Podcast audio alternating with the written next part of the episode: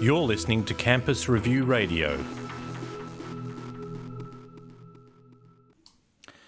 Hi, I'm Wade Zaglis, Education Editor at Campus Review. Today we're talking to Professor Simon Haines, CEO of the Ramsay Centre for Western Civilization. Professor Haines, to start with, why do we need a Ramsay Centre Western Civilization degree in Australia? What aren't other university programs doing? Oh, well, thanks for that, Wade. Look, the first thing to say is that um, we, we, we believe that universities are doing a great job uh, and none of what we're doing is intended as a, a, criticism of what other university programs are doing. Mm-hmm. We're conscious, of course, that particularly in the arts and humanities area in universities, which is obviously what we're concerned with rather than, you know, law or engineering or whatever, um, we, we, we're aware that funding is always tight mm-hmm. uh, and some, some extra sources of help would, would always be welcome. So what we're offering here, and we're very excited by this. I mean, I know there's been criticism in the media, but basically we retain a huge sense of enthusiasm and um, and kind of delight that we're able to be offering this um, this help. What we're offering is kind of an, what we think of as, as an extra strand of potential richness and diversity in the offerings that are possible from arts faculties, humanities faculties in Australian universities. Okay. Um, this is not intended to be in any way kind of crowding out uh, all the rich things that universities already do. It's intended to be complementary, to help them, to be an extra strand. And just as a bit of background, Wade, if I can take a little bit longer on your question, sure. if that's okay. Um, I think some of the um, some of the opposition, if that's the right word, some of the worries that we've been running into on campus have as much to do with unfamiliarity of the model as anything else. Mm-hmm. Um, we have in this country, as you would know, uh, a degree model which is basically Anglo-Scottish in its origins. With typically, if you're doing a straight BA, for example, you would have a double major, and then you, if you went on to fourth year, you do honours in one of them. But it's essentially a a one or two track discipline specialism. And then in some cases, and this is very, very sensible and very widely practiced, you have a combined degree where you do your arts degree along with law or, you know, computer science or whatever it was. Um, what we're, what we're um, aiming to introduce here is a twist on this, which is basically derived from an American model. Mm-hmm. It's not exactly called the liberal arts model, it's more like a great books model. Right. Uh, and this has been hugely successful in a number of American institutions for over 100 years, uh, at starting early in the 20th or late in the 19th century with some very ancient institutions that introduced it. And in some cases, this, this kind of great books approach occupies the whole degree. Mm-hmm. In other cases, as in Columbia or Chicago, other places, but very, very um, distinguished, eminent American universities, it would occupy a part of the degree and then you build in other things around that. And what we're proposing here is basically to introduce uh, this Great Books program as an optional potential part right. of either a straight arts degree or a combined arts something else degree. So it would not even, you know, obviously it's optional. No student has to do it if they don't want to. Um, neither do universities have to offer it if they don't want to. It's all very much, you know, on the, on the table and optional. But if they did, the idea is that this would occupy a chunk of the student's degree, but mm-hmm. not all, thus leaving a lot of room to fit in other things around the edges. So uh, we can talk about that again in a minute. Mm-hmm. Um, but what I'd like to say at the moment is that this is multidisciplinary. So essentially, what we're doing is offering a huge range of fantastic texts which in the case of the better resourced, bigger, older universities might well be available in other um, discipline or department silos. So that a lot of these would be available in the classics department or history or philosophy. But nowhere would a course like this be available as an integrated collection, um, a sequential collection of the great texts in literature, philosophy, art, music of the West as one sort of single standalone extended major. So it's it's an unusual model. It's intended to combine the best of both worlds, mm-hmm. the American Great Book style and the Australian, you know, slash Anglo-Scottish um, discipline-focused style, and give the student a chance to to do both at once. Okay, thanks for clearing that up, um, Professor Haines. Critics of the Ramsay Centre program argue that at least parts of it whitewash history. What's your response to that? Well, my response to that is that that's completely wrong. Mm-hmm. My response would be that this is history. In other words, the texts that are offered in, in a course like this are, for good reason, regarded as the most important works of self criticism by the West of itself mm-hmm. in its whole history. And as such, they, they in fact constitute us, Wade. I mean, these are the kinds of self criticism of our societies over the millennia that have made the West what it is, which is a distinctively self-critical civilization. Mm. Now, self-conscious. I mean, yes. yes. Uh, uh, uh, well, self, particularly self-critical. I mean, this mm-hmm. this teaches you critical thinking like nothing else. So, if you go back, just pick a few random examples. If you go back and look at um, Sophocles' Antigone, or if you look at what Socrates does in the Apology and the Crito and his early dialogues, or if you look at what the Sermon on the Mount says about Old Testament values versus New Testament values, or if you look at what Nietzsche says, jumping forward a hell of a long way, uh, what Nietzsche says about transvaluation of values, or you look at uh, Juvenal or Goya, you know, think about painters, or Dostoevsky. I mean, examples just come so thick and fast you could just go on and on just naming names. Mm-hmm. But all of these writers Rousseau, there's another one. Dickens, another one. Thucydides, another one. All of them are deeply thoughtful of and critical about the societies and the values of the societies that they wrote those books in. And out of that glorious kind of tradition of self critical texts has arisen all the institutions and attitudes that we tend to just rather complacently take for granted um, unless we've done really good existing arts degrees in universities, of course, I should say. Mm-hmm. Um, but you see, you see, but you see what I'm saying. So basically, far from whitewashing history, this is our history. These are the things that we know. These are the things that have made us what we are. One of the unique parts of the program is its adoption of small Oxbridge like tutorial groups. How do you think this kind of environment will benefit Australian students?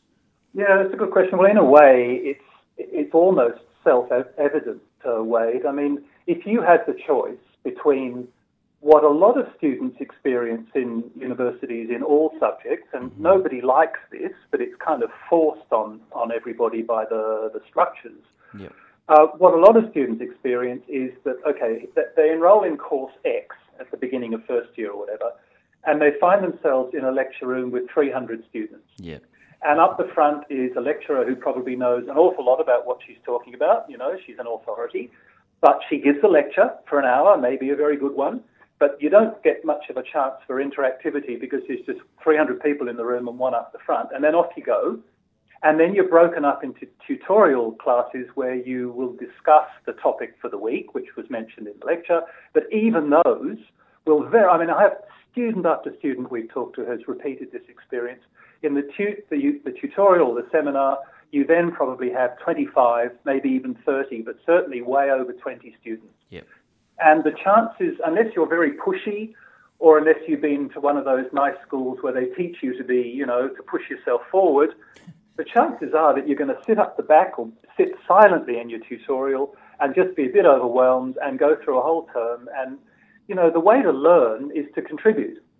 And far too often in class after class, nobody does. So if you are in a class of, let's say, seven, um, it's not Oxbridge because we can never in this country, I suspect, match that. I mean, Oxbridge, I think they have one or two students per teacher wow. because it's a it's a collegiate system and it's nothing like we can offer here. Okay. So we're not aiming, you know, we couldn't even dream of aspiring to that. But if you think about Princeton, for example, I think typically a tutorial there would be in that sort of six, seven, eight kind of student mark.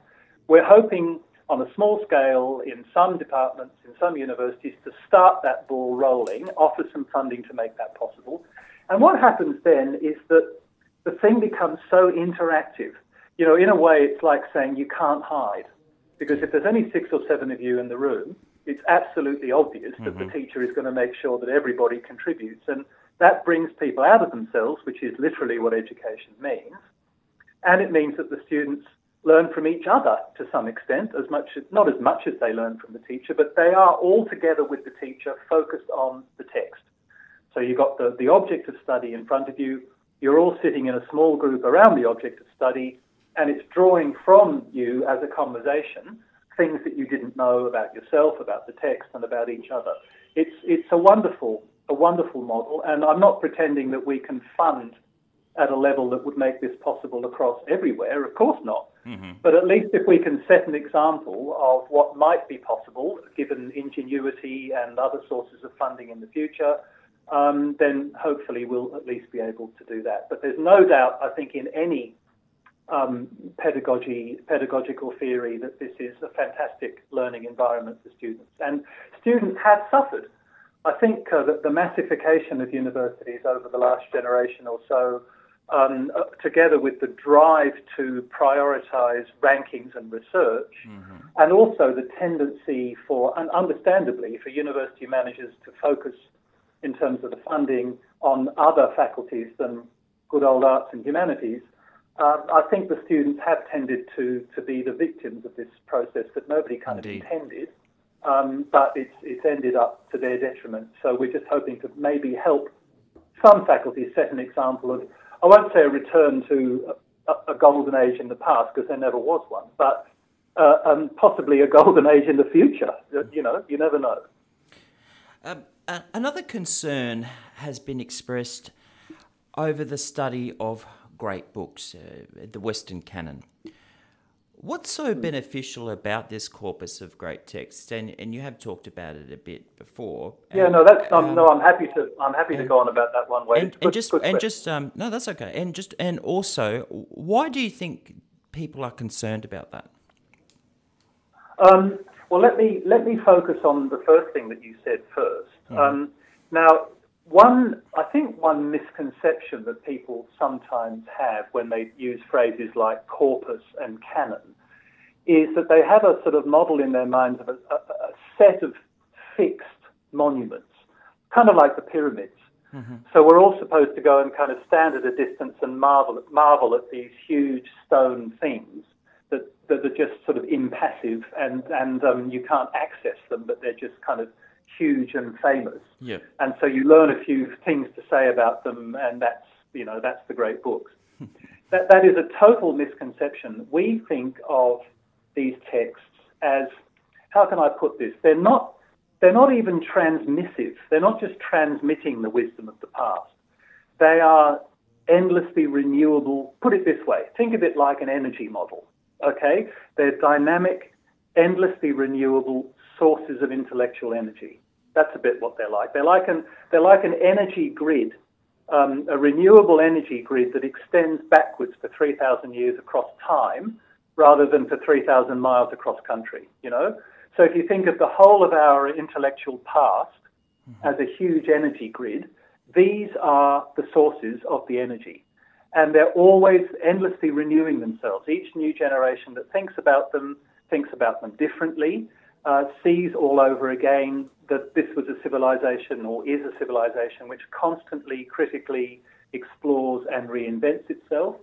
These are um, books that, uh, and works of art and music that, that show us that so much of what we assume is modern or correct in our thinking and our attitudes is just a recycling of very ancient insights. Mm-hmm. So much of what we take for granted is just the hard won outcome of centuries of struggle and progress all of this is really what it means to be educated in who you are and where you've come from. And the texts that do it are alive, not dead. You know, they're, they're, they're thrilling, dynamic, living texts. So, kind of that's the first part of your question, I suppose.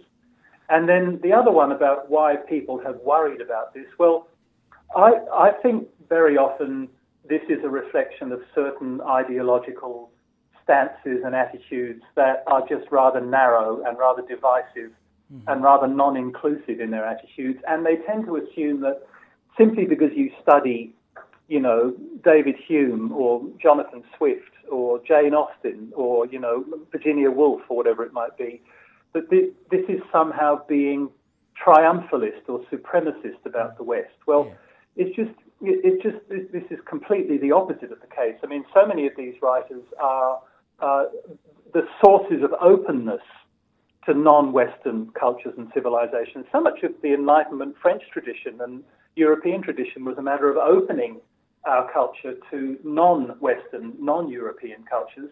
And in many ways, the West is the exemplary opening civilization and culture to a degree that very few others have ever been. And the other thing I'd say is that just because the course that we're proposing has a predominance of texts from what you might call the Western canon, that doesn't mean that there's no room in it for, for example, if you wanted to look at Confucius's um, Analects alongside Aristotle's Ethics, you could do that. Mm-hmm. If you wanted to look at the Epic of Gilgamesh alongside the Old Testament, you could do that. Nothing in the structure precludes that.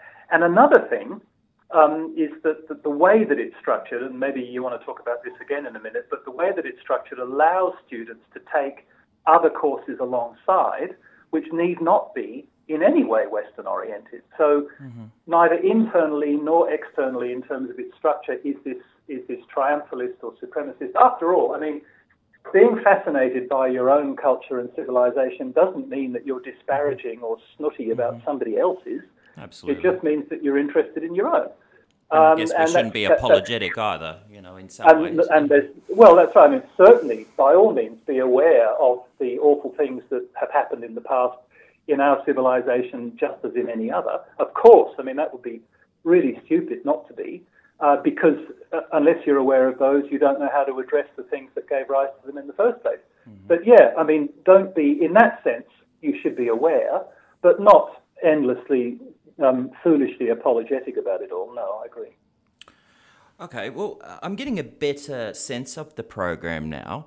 Um, so, what you're saying is that um, the Western civilization degree is, is not really going to be a 24 unit study yep. of Western civilization. The Western civilization component might be a major strand or something yep. like that. Can you talk a bit more about how flexible the program is? Uh, absolutely, Wade. In fact, I'm very happy to do this, and it's almost the, the most important thing mm. I want to say because um, so often I've found talking informally to students around campuses, this is the thing that they haven't grasped, mm-hmm. and maybe somehow this message hasn't got out. There's a lot of misunderstanding, so I think. Yeah, yeah, and it, so it's good to have a chance to clear this up. Um, this is a very flexible program. Um, the first thing to say, of course, is that the program is developed by the universities, not by us.